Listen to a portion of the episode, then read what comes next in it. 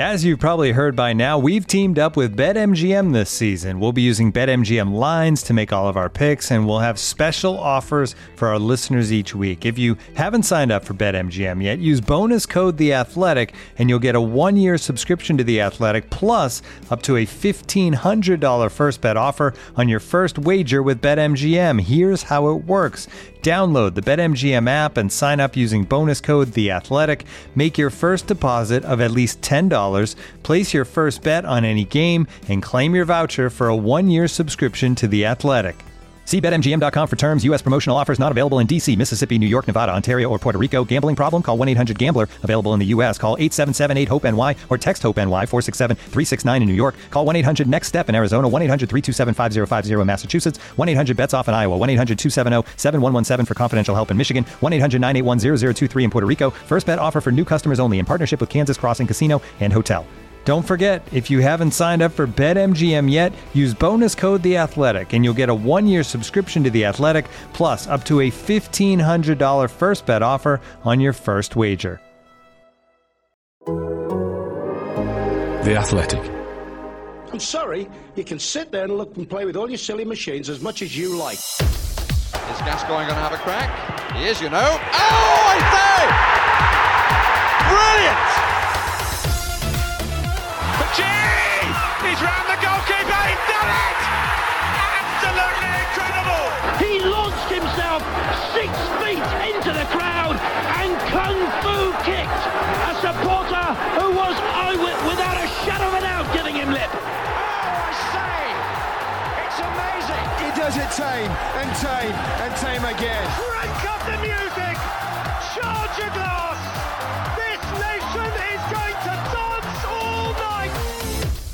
The Premiership is dead, long live the Premier League.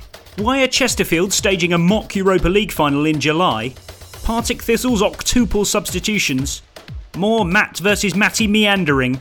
Gabriel Jesus, Arsenal and the threshold for a transfer coup. Fulham go all Premier League years and thought we wouldn't find out about it. Hallowed turf updates. Hibernian using the best pen in the world to sign their contracts. How long do you have to be somewhere to ply your trade? Iconic but long lost commentary gems. A deep dive into the birth of our obsession with inclement evening weather in North Staffordshire. And our weirdest montage yet. Brought to your ears by The Athletic, this is Football Cliches. Hello, everyone, and welcome to episode 171 of Football Cliches. I'm Adam Hurrey, and with me for this one is Nick Miller, first of all. Hi, Nick. Hello. How you doing? I'm all right. Um, Charlie's doing a tennis podcast at Wimbledon today. Nice to know where we sit in the pecking order of these things, isn't it? Yeah, it just it tells you all you need to know about both him and the social hierarchy of tennis, doesn't it? He's- Yeah. he's- you get he gets a better, higher society offer, and uh, it just casts us aside like um, like a cheap Robinson's bottle. Yeah, very good.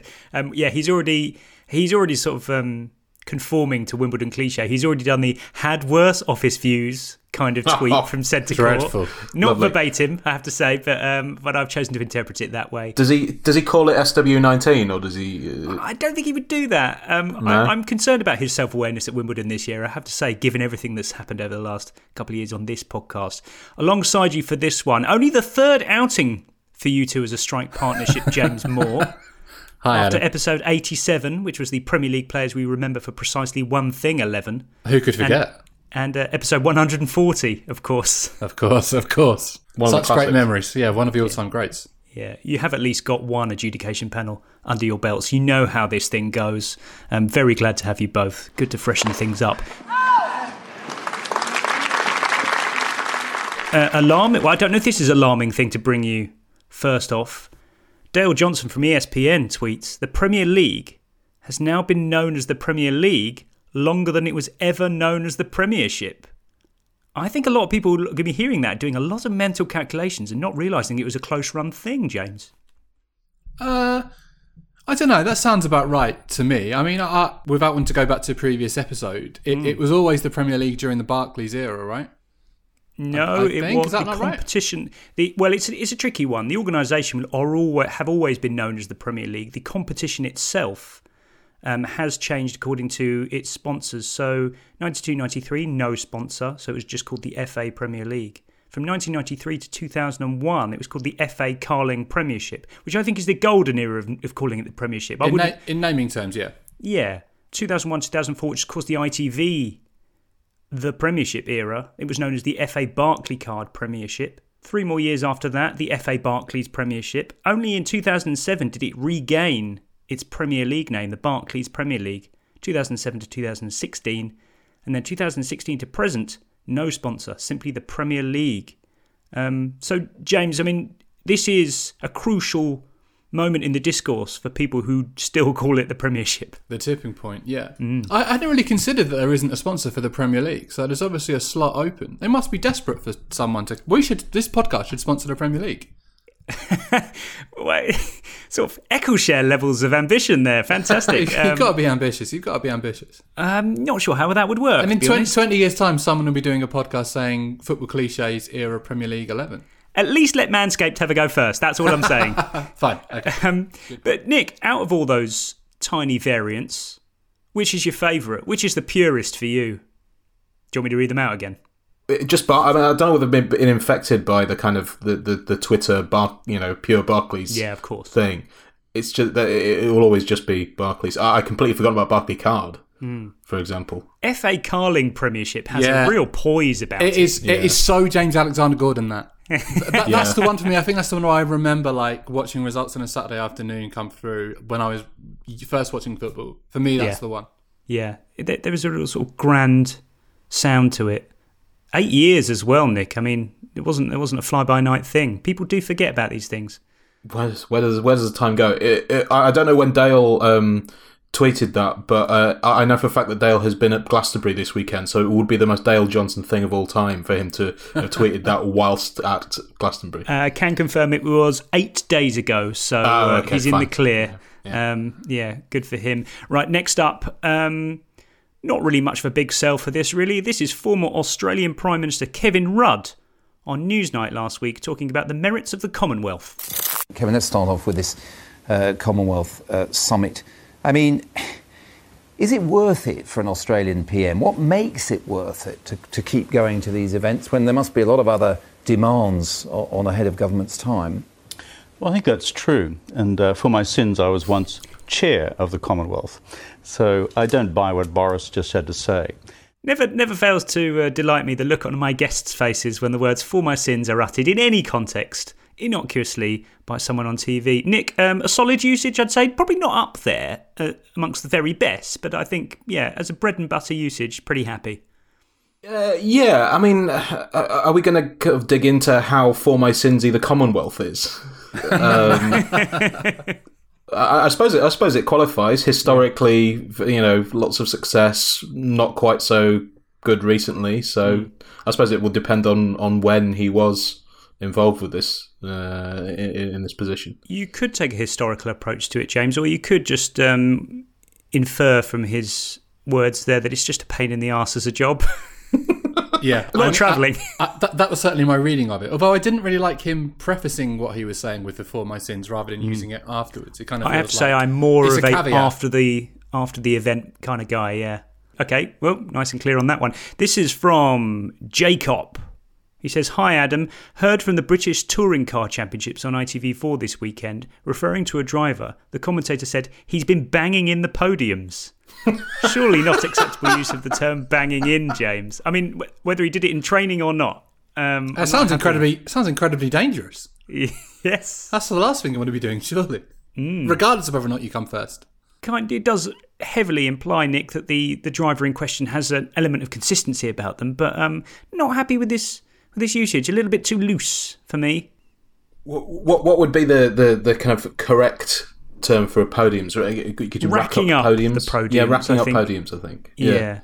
No, banging in. That's obviously not allowed. No. Mm, I mean, of course, we are familiar, James, with the constant sporting problem of of certain nouns. I mean, of course, um, I do worry that podiuming could become a thing in British yeah. Touring Car Championship, much as medaling has become a thing in the Olympics. Um, I kind of don't mind that. It's it's it's it feels natural to for these things to move into those realms.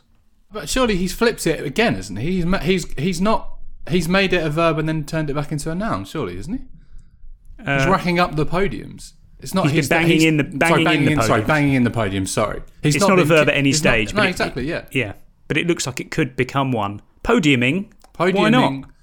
I don't know. That's still worse. Sorry, I, I'm, I'm not into that. I'm not into that. Fine, fine. You got to draw the line somewhere. Um, Are we? go- but Are, are we going to get this in, in football as well? Could, you, could- you can have people finaling or semi-finaling. Is this? Do you think this there's a danger of this coming in? You're quite right to look uh, look aghast at that, but I can see it coming in. man of the matching. Yeah. Yeah, things always turn out to be a verb in the end. Um, Nick, I wonder where you draw the line with this one. Uh, Marseille and Real Betis playing a pre-season friendly against each other at the Technique Stadium, Chesterfield. That's exactly the sort of laugh that it should elicit. Why? Uh, do, do we know why? Are they uh, the pre-season training camp in? I think it's a mundane crossing of paths in Right. um, in Middle England. Yeah, something like that. Um, yeah, Real Betis and Olympique de Marseille, James, will face each other in a pre-season friendly at the Technique Stadium on Wednesday, July the twenty seventh. Um, some local excitement about this, as I'm sure you can imagine. Oh yeah, of course. The Derbyshire Times did a little um, uh, gallery article about the sort of players you might be able to see if you go down there. The Olympique Marseille and Real Betis stars who are set to light up Chesterfield's Technique Stadium. I don't think. One, you can't light up any stadium in a pre-season friendly. Two, I'm 40% sure, because I haven't actually looked, that this is going to be an afternoon affair. So, can you light up a stadium in the afternoon? Not in August or Three, July. can you actually light up anywhere in one game? I'm not sure about this one. it's, it's more of a sort of medium term thing, lighting up, isn't it? He failed to light up the Mm. Emirates Stadium. I mean, maybe you can do it in 90 minutes. I think so. Yeah, yeah. You can. I think you can. Uh, it will require a slightly higher caliber uh, event than you know preseason friendly between Marseille and Real Betis. Also, the, the Marseille, Real Betis, your big European names we all kind of know and have heard of. But uh, who who was on this uh, stars that were gonna are gonna light up the the game gallery? Was it Well, basically uh, Hector Bellerin and Dimitri Payet? Well, as with most galleries, I didn't go past the first one, and I've already forgotten who the goalkeeper was for uh, Real Betis. So, um, uh, but it, but it is a curious situation, Nick. I, I do wonder if Chesterfield are going to sort of turn up in their bus and say, "Fancy a triangular? Let's do it. It'll be one for the ages." I when it plays on. Gi- Given some of the uh, places that have hosted or, or, or have hosted the Conference League and are going to host the Conference League in the next couple of years, it's not impossible that Chesterfield could host a Conference League final. And this is the kind of game it will probably be. So it's quite a good warm up for that. The Technique Stadium sounds like it should host a showpiece event. Absolutely right. Well, um, I don't know who pulled those strings, but well done to you. Um, Andy Mortimer has pointed me in the direction, Nick, of a tweet from Partick Thistle towards the end of the first half of their friendly against Alloa. 1 0 up, and they make an octuple substitution. Andy Mortimer asks Nick, surely you stop using this format for counting subs after three, four at the most. Octuple. Very adventurous. Yeah, you'd maybe go. Uh, I don't know.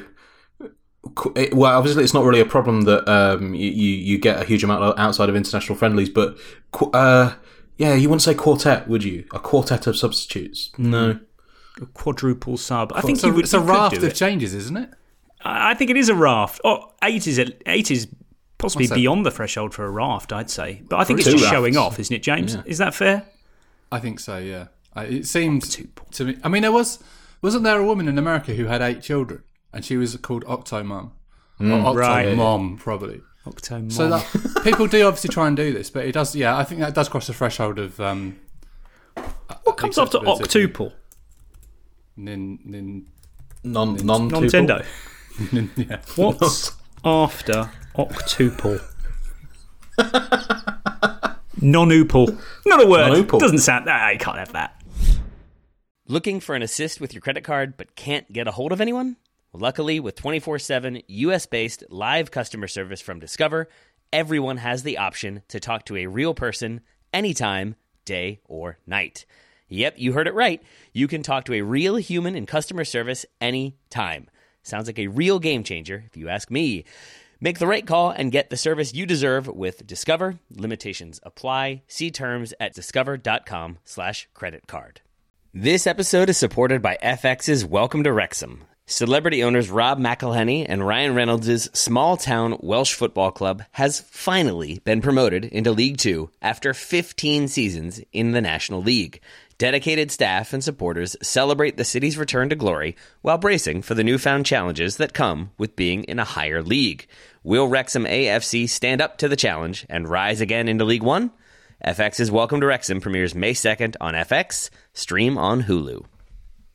Alistair Campbell, not that one, writes in James and says, um, What would be an acceptable level of football banter with Prince William? This is on the back of um, Emma Hayes receiving her OBE at the Palace.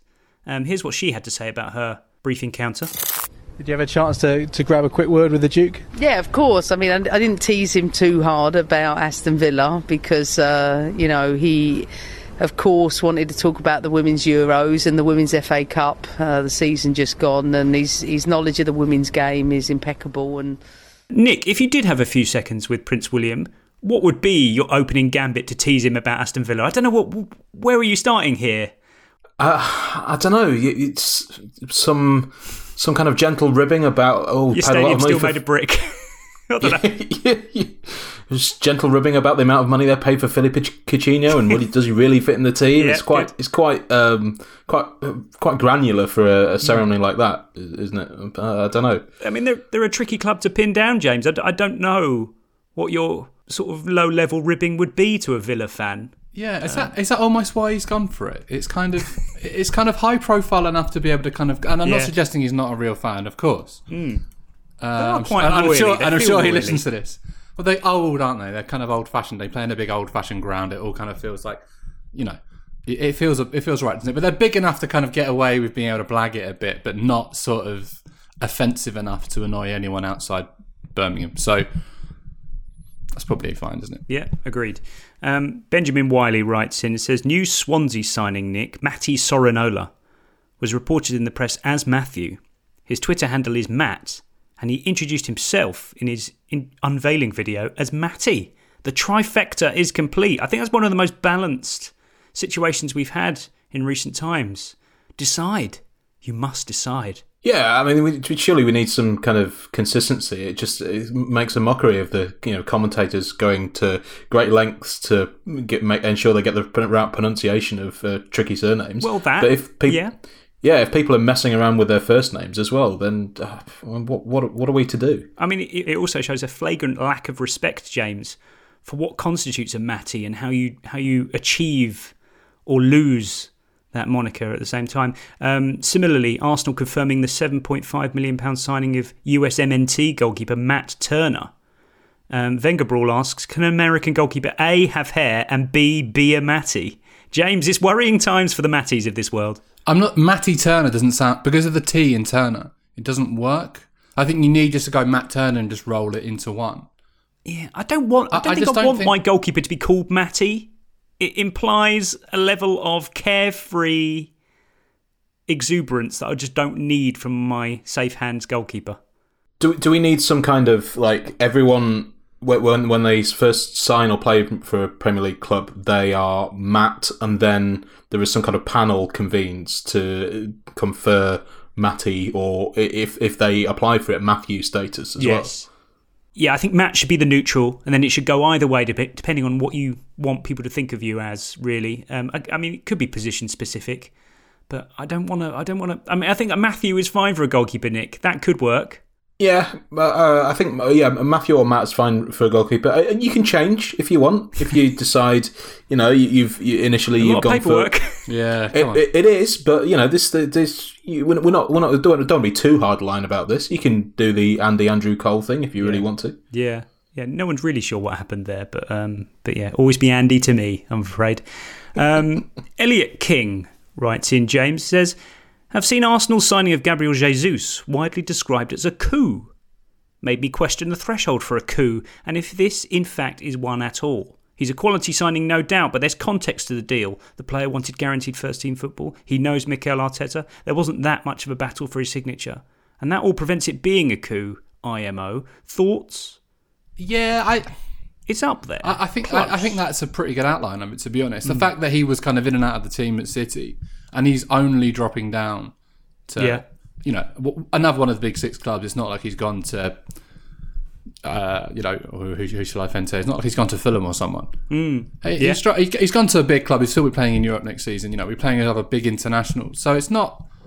It, it, I don't think it's like you know Arsenal are a big club. I don't, I, I don't think any who could Arsenal sign and it would represent a coup. It's a difficult one. And maybe like sort of Lewandowski or someone, but I don't. I, I have to be like a properly, properly elite player for Arsenal. I Mm. think, uh, and you know they've paid was it forty five million pounds? Yeah, yeah. which is like not the biggest fee in modern football, but it's not insignificant either. No, absolutely right. I mean, Nick, traditionally, when working out whether a transfer is a coup or not, you have these two shifting variables the size of the club and the size of the player. Um, but I do wonder if this is this is a Champions League football, the lure of Champions League football, and indeed the um, having to weigh up not having Champions League football at your new club has become the decisive factor here. Is, is, is that what's made it a coup? Really? I don't know. I, I think it, uh, it's. mu- I think it should be much kind of woollier than that. I think it just so if you go, oh yeah, that makes sense. Then that's not a coup. That's definitely not a coup. And I think Gabriel Jesus to Arsenal, you go, oh yeah, that makes sense. I think Adam predicted it two months ago, didn't he? So Yes. the, the very Yeah. fact that Adam kind of saw that transfer coming, to me, suggests it's not a coup because you could see it coming. I think you're damn right. I think there does have to be an element of surprise about coup, as well as the kind of disparate um, appeal of club and player. But um, it leads you to the inevitable question from Elliot King, Nick. What is the cooiest signing of all time? What's the first transfer in your head that jumps out as the ultimate coup? Uh, you go back to sort of big foreign players arriving in the mid '90s. So Yeah. you know your your Klinsmanns, your Juninhos, that Yeah. kind of thing. Juninho for me, I Yeah. would say. I Is a think big Ravanelli, is the one for me. I just, Yeah. I just felt like slightly more. He just played in the European Cup final and then he's gone to Middlesbrough. Mm. He sc- scored in the European Cup final. didn't Yeah, think. like weeks Yeah, yeah. before. Yeah. Yeah. Yeah, I'm down with that. Caniggia to Dundee, Nick. That feels quite cooey, isn't it? There's, all, there's a lot going on there over there, but uh, yeah.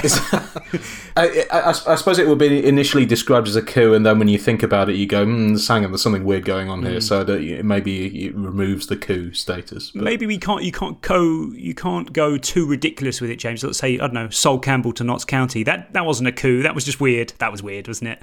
I mean, I guess it's hard with one like that where you know how badly it worked out. It- Mm. Like retrospectively, you can't really see that as a coup because it was a bit of a nightmare for all Mm. involved. Interesting. that You, you factor in how successful the player was at the club for it to be a coup. I think it's But more of an in the moment situation. But that's an unavoidable thing looking back at it, isn't it? If you look back at that transfer now, Still a you coup. can't like Still could of- have been a coup. Doesn't matter. Could have got sent off in his debut and never played again. I mean, that was more or less what happened, wasn't it? really, really like this one. Um, um, couldn't wait to show it to people. Um, this is from Fraser Wiley, who was watching, for some reason, Fulham's review of their season on YouTube, and he spotted a very unnecessary and very Premier League years segue. In the end, the calling card of Storm Eunice was its devastating winds. Wait for it. You'll never guess. Speeds of up to 122 miles per hour. Much of Britain felt the force of Eunice's temper. As Storm Eunice ripped across the country, leaving a trail of destruction in its wake, the nation picked up the pieces. We would also be required to pick up the pieces after our next match. Huddersfield Town, unbeaten in 12 when they arrived in London, produced a smash and grab performance to secure the three points. It is. Oh my god. James, it is such a ridiculous, convoluted connection to make that I do worry that it's actually a bit of a piss take and, and we're being hoodwinked here. How do you feel? I mean, I, I, it has to be a bit of a wind up, doesn't it? it? There's no way you could possibly write and record that with a straight face. It's absolutely ludicrous. There, were, there are so many. What leads me to think it might be a bit silly, Nick, is that there were so many better candidates during that news report for them to go back into Fulham's form or Fulham's stuttering form. Who knows what was going on? But uh, I thought maybe the full force of of Storm Eunice, etc. But no, they chose the weirdest degree of separation to go with. Um, I'm very sceptical about this, but I'm going to enjoy it nonetheless. Um, I mean, it's, it's obviously not the, the headline of this, but the music being used is was very strange as well. There's kind of Suitably sort- ominous. Yeah, but but sort of yeah, slightly ominous, sub Kraftwerk library music Mm, being mm, yes. used to to symbolise the I don't know impending doom of a storm slash the visit of Huddersfield. it was very Channel 4 schools, wasn't it? Yeah. but yeah, Huddersfield blowing into town. There was also too much of a, a, like, a gap. You, people won't be able to see the, the, the visuals there, but there was there was the shots of uh, trees being blown down and scaffolding falling over, and then it cut to about sort of ten seconds of like pleasant shots of kids arriving at the game, which didn't really it didn't really mesh very well either. No, I sent some, you know, amateur Premier League years viewage here, James. They haven't put in the hours like Charlie Eccleshare. no, they really haven't. I mean, I guess actually that ground though must be. It's quite windy, isn't it? Craven Cottage. It's right on the river, so yeah, I suppose you Could I mean, say. I, th- yeah, th- th- I could see it being quite a big uh, influence on the club. Nick Brian Cassidy writes in says, "Good morning, Britain. Doing a story on Wimbledon this morning, referring to it as the hallowed turf. Surely this would be the hallowed lawn. And how does a piece of ground achieve hallowed status? What is the criteria? Are you happy with Wimbledon being hallowed? I think it's okay. Yeah, I mean, it, I think hallowed has to be. I mean, old. You can't Mm. have what, what's the what's the the years threshold on hallowed? I don't know. You could, I don't think you can describe any of the kind of Minimum newish of hundred. minimum of hundred. Wow, that's uh, yeah, Shit. When did Wimbledon start? yeah. That's that. It's, it's been going for going for longer than that. Surely, the, the historic encounters have to have happened on it. Yep. Um, Big in the eighties. yeah. Wimbledon probably qualifies, doesn't it? I mean, yeah, that, that's that seems about right. if if we do allow Wimbledon, James, and I think we should, to hallowed turf status, this does raise the question: Is it can can only well kept grass be hallowed? Because obviously you have to treat it with respect. I can't imagine the I don't know the rough at St Andrews being hallowed turf. That's not even turf, is it? It's just long grass. No, that is a good point. But like the wicket at like Lords or whatever, presumably, was that does that count? Presumably that does, because that's obviously yeah. very well maintained. Can maintained. that be hallowed? Is that hallowed, That's Vic? Well, yeah, That's it's incredibly well maintained. Yeah. Okay. Yeah, Oh, right. extremely hallowed. Okay, interesting. I'd never thought about the maintenance aspect of hallowness. Hallowedness. Um, Yeah, you, could, you wouldn't describe like the baseball ground in the 1970s as hallowed turf. Definitely not. No, mud itself cannot be hallowed, despite it being quite an important component of the turf. Shame. Yeah. Unsung heroes. But, but there also there's also kind of very um, on a sort of more micro level. You can have like it, you know, for example, for me, the city ground will be hallowed turf, Well, okay. But no for, for no one else that's hallowed turf. It's all it's, it's all if there's a personal connection, I think you can describe individual things as sort Yeah. of localized hallowed turf. You could make an argument that it's in the eye of the beholder, but no, I think you're slightly deluded there. I have to say, um, no, no disrespect and no offence. Well, some, but anyway. Um, I hope we can all agree on this one next. Uh, Aidan McGeady has signed for Hibs. Um, they they didn't muck about with their unveiling. Nice picture of him signing his contract. Well, what was he signing with, James? A Bic four colours original ballpoint, the one that you can press down the little buttons, and you've got one in your hand. There you go. There you go. What are the odds of that? It's a great pen. It's a great pen. Functional, incredible. I mean, when you've got, when you when you're looking around for a pen and you see a Bic four colours available, you're not turning it down. Are Yeah, you? exactly. You're gonna you're gonna get this rather than four separate biros, Hundred percent. and they always break. But Yeah, who's gonna buy a green It's biro it for those two or three months. Yeah, exactly. Yeah. Nobody. Nobody. Um, Nick, a great choice for a signing pen. I mean, I, I mean, I, I instantly recoiled at it. Of course, most people did, but then the more you think about it, um, the classier the touch is. Yeah, and uh, it also um, reflects the adaptableness of the player as well. He's a you know he's a player who can play in a few different positions. Let's give him a very adaptable pan as well. Disappointingly, though, on closer inspection, James, it is set to black. Next up, Denby Dale writes in Nick has pointed me in the direction of a Yorkshire Evening Post story about Harrogate town striker Danilo Orsi, who has left to join League Two newcomers Grimsby Town. The 26 year old joined Harrogate from Maidenhead United last summer, the story says, following a 2020 21 season which saw him score over 20 goals and won the Manager's Player of the Year accolade. what is this, under 10s? Oh God, the manager's manager's player of the year, in my experience, and I speak as someone who actually did get the manager's player of the year once, is someone who isn't very good but tries quite hard. That's, isn't it? that's It's, that's Clubman, isn't it? I think, yeah, I think Uh, managers potato, player of the year is is 50-50. Like it could be your son. But broadly speaking, it goes to a very good player. But I, th- I think James is on the right. There, there was this kind of offshoot of that, the clubman of the year or sportsman of the year. Well, at least he didn't get that. I mean, for twenty goals as well, you you would expect some respect. But managers player of the year existing in the top six echelons of English football, Nick, I, it worries me. I mean, presumably, presumably that's the reason he'd left is because he was got the manager's player of the year. All the other players bullied him because he was a, a dweeb and the, the, the manager's pet, so he had to leave. Yeah, that's the only explanation. I know That's you're one for research, Adam. Have you checked that he won the fans player and the players player as well? He what he did win the supporters player of the year Okay. too. Um, that uh, that implies that in its absence he didn't win players player, which really does stack up, doesn't it? Um, so all the mums and dads voted for him. His own dad voted for him, but none of his colleagues did. Simple. Surely, surely it also completely blows out of the water the, one of the, the endearing cliches where you where an, an interview will say to the manager post match, "Oh, player X was excellent today, wasn't he?" And the manager will say, "Well, I don't like to single out any, but it was a team effort, all that kind of thing." And but if, if your if your manager is, is there's literally an award saying, "Yes, he is my favourite," then what's that going to do to the squad morale? I know. I mean, I don't know. Harrogate Forward Thinking Club, maybe they have thought this through. But um, all I can hope, James, that he didn't get the standard 1970s slash 80s footballer on a little plinth. I think for this, you just get one of those things that flip open and it's a little medal without a strap.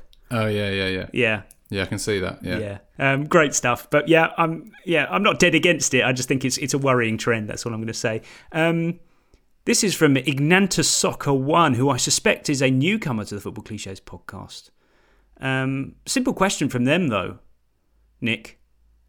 The phrase "the wall did its job." They ask, "Is there not any other way to say this?" It's true. There's no other No. way. I don't think No. I've ever heard any other way. stood firm. The wall stood firm. If it's a particularly like vicious shot, I don't know. I suppose James commentators could opt for the flipping the focus to the ball and saying that, you know the ball the the effort was slammed into the wall. But as as for wall focused references, I'm pretty sure that's the only way it's ever said, which is a strange like, one. If the ball goes under the wall and hits the guy laying on the floor, Yeah. There's no way the commentator would say that then. Oh yeah. And that is that that would be the wall doing its job. Still. You would There's be. no way the commentator would say it. Um, the, the draft excluder doing its job. I- i- Is it ever flipped the other way? Where they, they yeah, it would be, wouldn't it? If there's a big hole in the wall and the, the commentator would say, "Well, the wall's not done its job there," Ball's not done its job. or didn't ju- the, the players didn't jump when they were supposed to, or something Mm. like that. Oh yeah, that that's actually. We, I don't think we've ever discussed this, James, as one of the big crimes of the proper football man, which is not, which is turning your back if you're in the wall at a free kick. That is that's very much for the unheralded crimes of proper football men. Uh, It is, yeah. And if you go back through my tweets for mentions of Paulinho and Adebayor, you'll see me lo- Ah. lose my shit when Spurs lost a game at West. Ham in 2014. Your PFM credentials sealed forever. Very right. so. Excellent. Right, next up. Radioed 1985 writes in Nick and says In a retrospective context, how long would someone have to have played for a club or in a particular country or league before they can be described as having plied their trade there? Never thought about this threshold before. I'm going to say it needs to be something of a spell, doesn't it? So I'm th- three seasons. Uh, I don't, I'm not sure. I'm not sure there there needs to be because plied th- their trade to me means you're writing or you- you're you're describing a period of a player's career that you don't really know anything about. So good. So you you know if it's like I don't know one of those kind of rash of uh, play English players who played in Turkey Mm. in the sort of uh, early mid '90s. You say, Yeah. oh, you know, Dean Saunders plied his trade in uh, with Galatasaray for you know 20 games or whatever it was. I'm not sure about I, I think even less than that. If you look at guys in like the sort of 70s and early 80s who went to the States and played like seven games for the Washington Diplomats or whoever. And you'd be happy I- with I- I plied think- their trade, would you? I, I, I- yeah, for the same reason, I think that would be used. Yeah. I, I, it implies a modicum of, of settled achievement to me, but Mm, not not to me. No, Ah, I fine. think This means they played there. Nah, Yeah. oh, all right. Yeah. Their- their Okay, trade well, is you playing know what you're football doing here. Just play along. Play the game, will you? Fucking hell. Just means they played there. Brilliant. Jesus. Not everything has to have a threshold. That's fine. um, Eddie Baker writes in says, following the marksman military football chat recently, James, I heard the phrase pot shot in an Irish War of Independence documentary. Can we nail down exactly what it is in a football context? Um, may I apply a threshold here? Uh, yes, you can. Yes. So minimum of thirty yards, definitely. Yeah, I would say probably minimum. Yeah, that probably is about right. Actually, yeah. It's At very least. speculative, isn't it? And you Yeah. can't have a pot shot from the edge of the box, I don't think, because the XG would be high enough. Yeah, I think once, once you're kind of around the edge of the box, there's like an expectation, uh, uh, maybe an unreasonable one, but still an expectation that a player will hit the target, whoever it is. Very good point. Nick, for example, you couldn't urge someone to have a pot shot. There is no urging with a pot shot. The, the player takes it upon themselves rather unexpectedly to shoot in those circumstances. Mm, Yeah, I think so, and I, I think it also has to be on an occasion or, or, or a time when the, the you're not maybe expected to score a goal. So if you know a team is you know under the cosh Mm. and they're they're trying to release pressure or something, then the, the, the, a, a striker may take a or so anyone would, would take a speculative pot shot uh, in in a desperate attempt to score a goal when they don't have uh, the, any other kind of realistic prospect of scoring a goal. Uh, interesting. I, I'm pretty sure all three of us now have used the phrase pot shot in its um, traditionally derisive way. I think, James, we often re- refer to it as, as a team having being reduced to pot shots, and that was the extent of their attacking threat. So pot shots is quite a sort of backhanded thing, I think, too. Yeah, I think so. I mean, it, to me, it suggests you're having a, a bit of a punt, possibly literally, Hmm. uh, w- when there's no other option. So your team has got the ball, they're under pressure, you're desperately looking for a goal. That there's no better option than for you just to whack the ball vaguely in the direction of the net Yeah. from, like you say, over 30 yards probably. I reckon maybe even slightly further than that. Hmm. Uh, I, I have to say, it's got to the point now, Nick, where I'm actually more interested to know what the um, use of it was in the context of the Irish War of Independence. um, what's a pot shot in its original context? Uh, maybe just sh- shooting at uh, where you think the enemy are rather than picking out someone an individual that you're actually aiming at. I don't know. uh, Google says a shot aimed at a personal thing that happens to be within easy reach. Oh, wow. Oh. Whoa. Football's got it wrong. So it's more opportunity based than. Oh, interesting. Yeah, so it's like, yeah. R- Robbie Fowler, king of the pot shots. Yeah. Easy, easy pickings. That's what pot shots should mean. Wow. Right. An- another thing football could learn from warfare. Yeah, exactly. so many things. Um, let's give pot shot its marching orders from now on. Uh, love this question next from uh, Tissaru James, who asks, "What are some iconic pieces of punditry slash commentary of which footage no longer exists?" Now, there's always a danger here that we could get into apocryphal territory, things that were never uttered, and things that have sort of taken on a life of its own. There is a potential for that, but the first one I would give you, and boy, have I searched for this for a long, long time. It's Barry Davies saying the Italians are out because they will not learn. That's the ultimate, I think. Hey, and so what? When was this? 2002 World Cup. I, I have no memory of that. Is Barry Davies still doing a World Cup in 2002? Yeah, yeah, yeah, yeah. I'm convinced, Nick, that he said that live, and now it just no longer exists in highlights packages or anything, and he's redubbed it or they've just edited it. Um, it's it's a why? Why would you?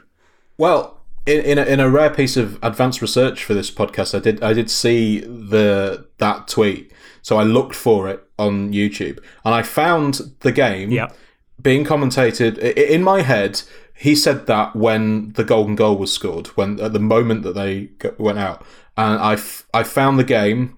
Uh, Barry Davies commentating as live with a, a very um, very bore, bored sounding Joe Royle as his Oh co-commentator. right, yeah, yeah, yeah. Pre Lawro sort of situation, wasn't it? Yeah, ve- very much so. And I watched the the closing thing, and he didn't say it. He didn't Yeah. say it at that at that moment. Anyway, he it, it's possible that he might have said it at some other point in the game. Maybe it was sort of later after the final whistle, after the highlights stop. That must be the only explanation. I can't believe it's been redubbed. There's no way that would have happened.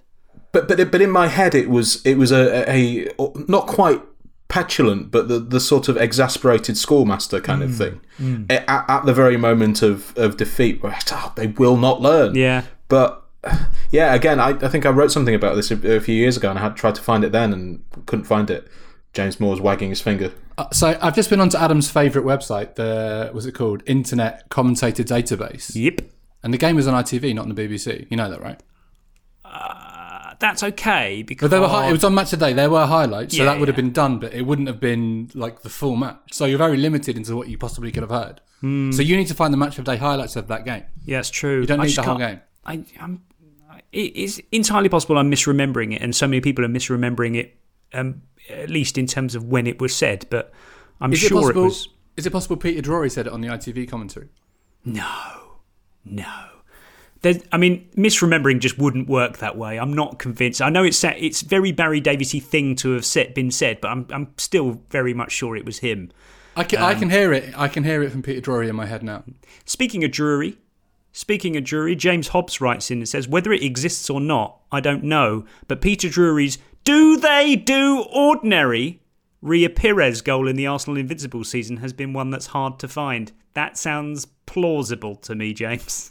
Yeah, that that definitely. Again, I can hear that in my in my head, and it's Mm. very much the kind of level of excitement that Arsenal team was generating among among commentators. So I can well imagine that being. What do you know which goal it was? No idea. I it would. Could it, I, I'm I'm in my head. I'm assuming it's the one where he skipped along the back of the net at Tottenham. Is that the Invincible season? the one where they Uh, no, won the league. No, no, no, no, no. That was no. That was the Well, season. kind of in then. then. um, no idea.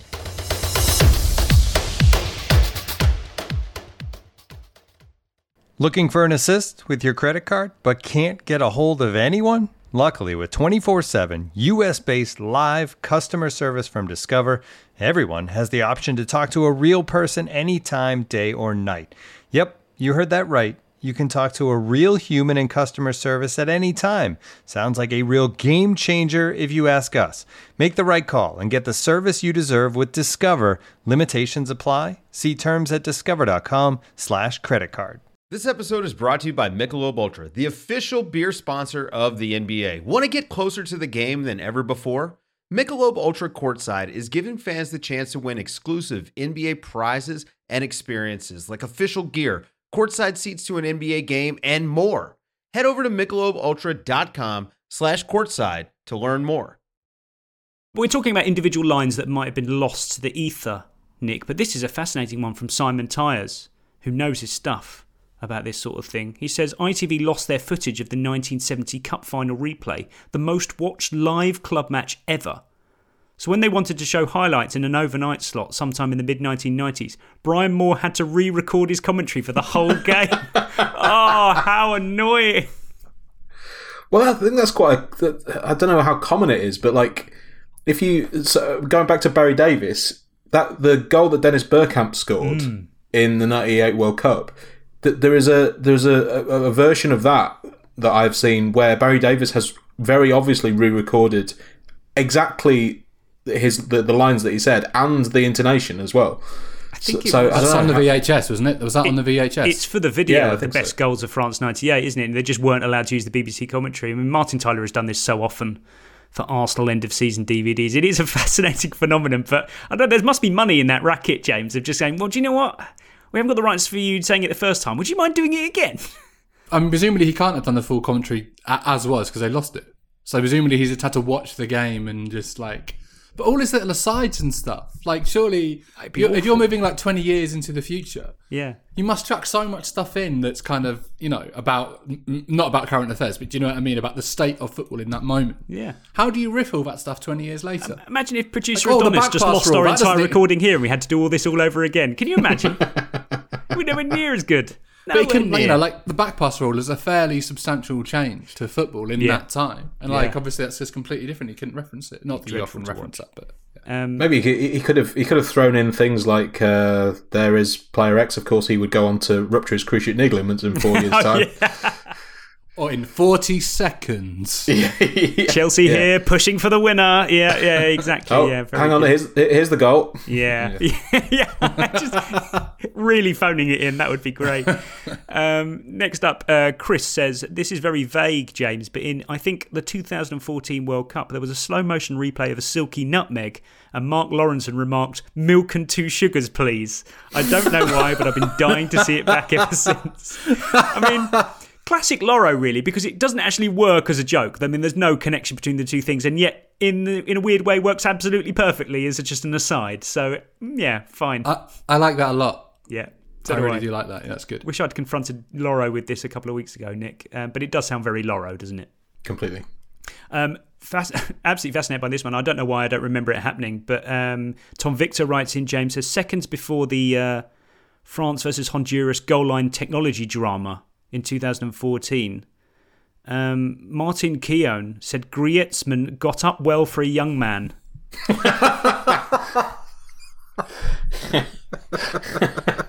Lovely. It's just, that's just weird, isn't it? But then, so in many ways, he is Martin Keown. So because we should always, you know, expect it from him. I mean, interestingly, that th- you mentioned that game because that. Uh, so I was in Brazil for that game, well, not Sure. for that game, but during that game, uh, and I've never heard that full rant because from, from how I understand it, it wasn't just in the moment; it was like kind of ten minutes after the Yeah. incident that he kept talking about it, and I've never heard the full, the full thing in all its majesty. Oh yeah, the Jonathan Pearce VAR thing um, was, I, I perhaps Nick the kind of genesis of of late era Jonathan Pearce. I think um, really sort of um, moving away from the. It, it was him undocking himself from the International Space Station of his early career and moving away into outer space. That that moment as well produced a, a classic uh, slice of Keezy as well on, on Twitter, who was he, he on a, on a similar kind of thing to Jonathan Pearce. He was just kind of I think it was this one where he was just going, "Oh, we've we've seen the replays and it's not a goal. It's not a. go- I can't believe it's not a goal." And then about then about sort of 10, 15 minutes later, we've he tweeted so- something like, "We've seen another angle, and yes, it did." It's just classic Keezy, just using Yeah. some information that he's just received about something we can already see. Yeah, it's, his ability to do that really does perplex the mind. Um, love this one from Purple Reyes. James, when Mick McCarthy refused to attempt a Ukrainian left back's name and referred to him only as left back. Without even the, not even the left back, which I think would be kind of has an old school English commentator co-commentator feel about it, but just simply left back, as if he's watching like a kid's game. That is back. amazing. There's another really good McCarthy one in I think the 2010 World Cup where uh, Argentina, I can't remember which Argentina game it was, but Juan Sebastian Veron came on, and at which point he must have been like kind of 34, 35, and he said, "Is that the Veron?"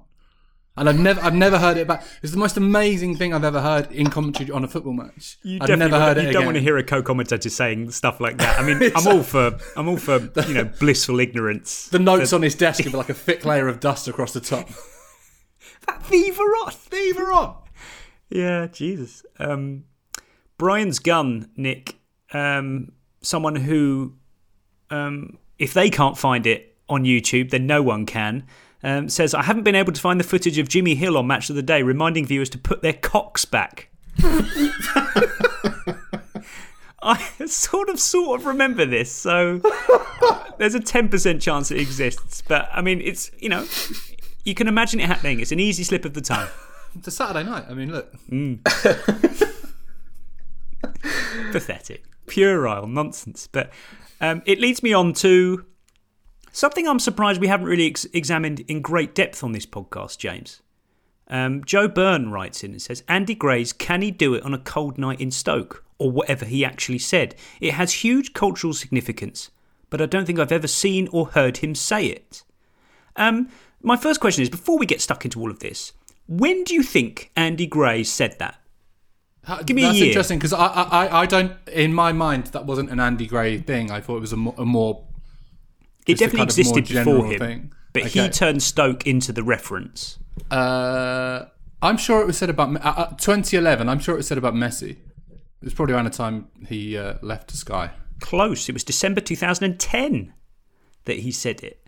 Um, so that's that's our benchmark. That's when a variable pieces of unpleasant weather night in Stoke on a certain Tuesday or Wednesday, perhaps even a Monday sometimes, Nick, became its mainstream thing. Now we know, of course, that it was a reference before. I I always thought it was Rochdale that was used as the um, archetype for this long before Stoke became the reference. But I, I went into Google to see how far back the Stoke thing went, and um, a cold, rainy night in Stoke actually predates Andy Gray's uttering of it. The earliest reference I found was from January 2009 in a retrospective article on a blog about Peter Hoekstra's three seasons at Stoke, um, where he plied his trade. And uh, one of the subheadings says, Could he do it on a cold, rainy night in Stoke? And uh, it says, yes, Hoekstra was very popular at Stoke, a stylist amongst the loggers of the First Division. Unfortunately, a promotion with that club was always not quite possible. Hoekstra earned two nicknames there the Wing Wizard and One Man Showboat. uh, but yeah, no, yeah, sounds like he could do it. So, so it, it does. I mean, the Stoke as a kind of place for this thing, Nick, does predate Andy Gray. So we're getting somewhere with this. Mm. Mm. Windy is it's wet and windy is yeah. What's the hierarchy? I think it's, it's got to be raining, but I feel like it's got to be cold, and I would say windy comes third. It's an op- optional extra. The alliteration Yeah. of wet and windy is good though. I don't know whether I'm just associating windy because th- there's some kind of at whatever the Stokes Stadium is called these days. There is this kind of weird microclimate where it is incredibly windy, Flies all through the, the gaps time. in the stadium, doesn't it? Yeah. Yeah. So I don't know whether I've just associated windy with Stoke, and I have I've left out. You the know, it is a cold. windy the, the place. wind, the wind won't affect Messi, will it? He's got a low centre of gravity, so he'll be fine. That's true. That's true. But yeah, I think it's got to be it's got to be rainy and cold. Rainy first, although I think actually cold is more annoying. Messi's not going to mind the rain as such. If it was tropical, he'd be all right. Probably. Um, let's dig into the Andy Gray incident a little bit more, James. Did you know? And it was on a Monday Night Football as well, so it was like during a half-time chat um, of Everton's two-one win at Manchester City. Would you believe? So completely um, but it was a, it was they were looking at the list of nominees for the Ballon d'Or. I wondered if Lionel Messi could be considered one of the world's best if he hadn't tested himself outside of Spain. So that was the obvious context for it. But of course, it came just a few weeks before the unpleasantness at Sky. Yeah. That was one of the last things he said. That's amazing. I didn't realise it was so close together. I mean, they have been having that argument for the last 10 years as well. They've continued having this conversation ever Mm. since. Yeah. Is it- do you think this is what precipitated the whole thing? Some kind of irate Messi fan at Sky just watch this and go, "This is the last straw. We're gonna Let's get get him. out. We're going to get him. bring That's out right. the tape. We, we said we wouldn't release it. We are releasing it now. Yeah, could be. Could be. Let's drop another bombshell then, because and we've talked above about things we may have misremembered from football speak over the years. Well, it turns out Andy Gray never said a rainy night in Stoke. This is what he said. He suggested that Cristiano Ronaldo would not be the player that he is today had he not played in English football, and questioned how Messi would fare on a cold night at the Britannia Stadium. He didn't say Stoke. Barcelona have never played at the likes of Stoke and Blackburn, he added. Is this like was this like a product placement thing? Like when people people wanted to repeat this in the BBC and they couldn't say the Britannia Stadium, so they I had guess to say. Stoke. Stoke being used as the um, epicenter of this proper football man phenomenon pre existed Andy Gray, as we've already established. Um, Jay Jaffa tweeted on September the 13th, 2010, from his Blackberry. Loving Dwight Yorke's move into commentary, nice Caribbean swagger to a Monday night in Stoke. So that was the first. That was the first football adjacent mention of a night in Stoke of any kind whatsoever. Everything else before that had been just people having nights in Stoke and tweeting about it. you know, actually them there. It was never used in a figurative sense. Liverpool twenty one. Um, tweeted on November the 13th, 2010, so still a few weeks before Andy Gray got his claws into it. Is my LFC nightmare going to end? Why would Nando want to stay at LFC to watch hoofball on a freezing night in Stoke? So that's the first ever mention on Twitter of weather conditions in Stoke being a thing that a player couldn't handle. They invented it, not Andy Gray. November the 29th, 2010. Samad Gigil wrote, James, it might be lovely football by Barca, but could they play this way on a freezing night in Stoke? Inter showed they might not. That that's the one I think. That's that's the kind of definitive encapsulation of, Hmm. of what we're talking about, isn't it? And Mm. but that that Barcelona seemed very much like like head and shoulders above anyone else, and the the very team that you would say, and that that Inter game that has been mentioned there was kind of an underlining of that. Th- th- an incredible team, but they wouldn't be able to cope with you know Ryan Shawcross and Charlie Adam and whoever. Absolutely. So so far, trying to trace the sort of gestation period, Nick, of this phrase and its various uh, variants. Um, at no stage yet has anyone specified a certain day of the week for for it to be unpleasant to play in Stoke. Um, until the very same day, November 29, 2010, 90 Soccer tweeted Barca are playing it round Madrid at will now, but could they do it on a snowy Tuesday night in Stoke? Snowy Tuesday. That's not even in the top 10 um, combinations, I would say. Snowy Tuesday. Can't have that. It's almost romantic, if anything. I mean, are we going to get into the kind of hierarchies of which day in the week it? it Mm, I, I think Tuesday is the Tuesday's the the seems like the peak one because there's a sort of implication that if it's Monday, it's Yeah. Monday Night Football, it's Yeah. on the TV. It sort of confers an, a very very slight element of of, of sort of glamour because it's being televised by Sky. Mm. Friday at that point would have been plausible, implausible for a uh, Yeah. uh, for a, a football game. Fridays so are fine too. yeah, it's either gonna it's either gonna be sort of Tuesday or maybe Thursday. But even Thursday, you're not You're you're not not happy with Wednesday? games Where's- on. Why not Wednesday? I don't know, don't know. Don't know. Just Tu- Tuesday that feels feels right. Yeah, Tuesdays are a better candidate for this than Wednesdays, I would say. Um, finally, on the very same day again, astonishingly, three instances of this on the very same day, November 29th, 2010, Nick Taylor tweeted, Sure, Barca look pretty, but could they play on a cold Tuesday night in Stoke and defend the Delap throw? I think not. He tweeted, what, what, what on earth happened that day, November 29th, 2010, to, to inspire this deluge of um, of evening based Stoke football chatter. I have That- no idea. It must have been the height of that Stoke team being one, like the definitive, like like one end of the footballing spectrum, and Barcelona Yeah. being the other end, right? Yeah. I think, and I think there's the idea that those two like styles would never cross. astonishing. Um, I, what's more astonishing is that we've waited 171 episodes to do a cold night in Stoke, the deep dive. Um, someone's going to ask me to write about this now. Um, that was the real long slog to the summit of this episode, but you finally reached the peak. Question for you, Nick. A friend of mine was at a corporate golf day recently.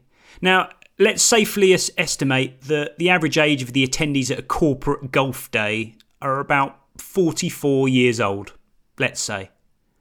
On that basis, I want you to guess the ex footballer who was the star guest and which musical party piece they performed. You will guess first. I'd, Jimmy Bullard. Uh, I haven't got a musical party piece. What would his musical party piece? It was some sort of swing thing, like sort of sub Sinatra croon. Maybe or a kind of Gareth Ainsworth style attempt at a you know a rock rock song or something. I don't know. Oh, okay, so you've gone with Jimmy Bullard and a rock song. James Moore. yeah. Uh, so you said the average age would be like what? So mid forties, did you say? That's what I'm reckoning. yeah. So I, I'm kind of thinking like mm, mid nineties FA Carling Premiership era. Yeah, let's say. interesting. Okay. Uh, and with that in mind, I'm going to say Dion Dublin with the Dube playing Dancing in the Moonlight. Interesting. um, both very niche suggestions, and I have to say they are both wrong. Um, Nick's was more wrong, but both are indeed wrong. Of course, the answer is John Barnes doing his rap Ah. from World in Motion at yet another corporate event. Now, I don't, at this stage, I want to make clear that I do not begrudge John Barnes doing the World in Motion rap at any opportunity. It's entirely up to him. It's his intellectual property, after all. But it did make me wonder just how many times has John Barnes done his World in Motion rap at various events of any kind? Now, I had two options here. Having spent all morning gathering the uh, gathering the material, do I play them back to back? No, would take ages. We're quite boring, quite repetitive after a while. Let's play them all at the very same time. Oh,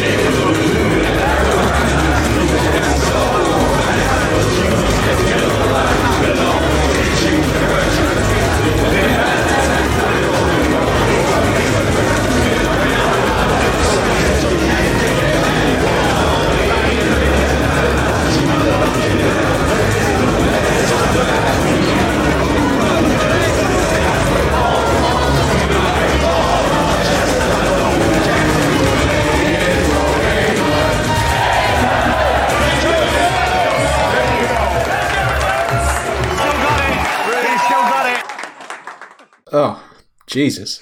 At what point, Nick, of the lyrics do you think it really started to unravel? Sort of um, three lines on my chest, I think, was about the time where it really all started to fall out of sync. Yeah, I don't know whether it's better or worse, but it also in, in we again we could see the visuals there. He's doing the same kind of rolling shoulders dance that he did in the World in Motion video as well. I don't know whether that's even more bleak or so. And there was there was also one that looked a lot like it was a cameo.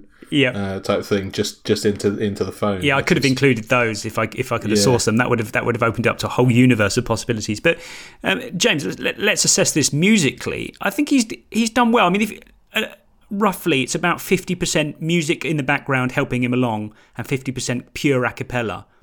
Keeping the tempo quite well over the years. He's ne- he's not, it's always been in his brain. He knows the exact tempo to do it. He never rushes it, even when he's asked to do it on Sky Sports News, as he did in one of the clips. Yeah, I, I don't think that sounded. I, I don't think he lost it too early. Like you say, I think it generally the rhythm was there. Yeah. Uh, so yeah, that does tend to suggest over the last kind of thirty-two years, he's he's maintained his rhythm. If there's one little wrinkle, um, Nick, in the um, John Barnes World in Motion rap repertoire, it's the fact that I'd say most of the time he's never entirely sure whether to to launch into the singing afterwards. Sometimes he does, and he sort of half-heartedly goes singing for England, and then he sort of lets the crowd take over. But sometimes he just says, "Yep, thank you very much," and uh, oh, it's it's very awkward when he does that. I think I think if I had to pick, I would go with the former approach personally, just to just of the sort of gentle parachuting into back into dignity. Yeah, I think you have to go with the singing for England and then do the call and response thing. So yeah, there. Absolutely Yeah. right. Yeah. Uh, maybe if he's doing it on telly, it doesn't work so well. Just to, you know, do, doing an OB for Sky Sports News, maybe maybe doesn't work quite as well. But um, that was that was what I wanted to play out the episode with. Both happy with that? Yeah, sure. Elated. You should- We didn't mention, by the way. I think Germaine Greer was there in the, in the studio on one of those videos. I Why will be did she not releasing chant England. I will be releasing the very unsophisticated montage I made when this podcast is out, and everyone can see the the cultural cornerstones that pop up all through there. There's Glastonbury in there, Sky Sports News, Big Brother, um, Jonathan Ross. it's all there. It is all there. Thanks to you, Nick, for joining us on the adjudication panel today. Thank you. Thanks to you, James Moore. Always a pleasure. Um, look forward to your rekindling your strike partnership for episode 213 or there or thereabouts. Um, thanks for everyone for listening. We'll be back with an inter podcast, Mesut Harlan Dix on Thursday. Who could it possibly be? We'll see you then. Bye. The Athletic.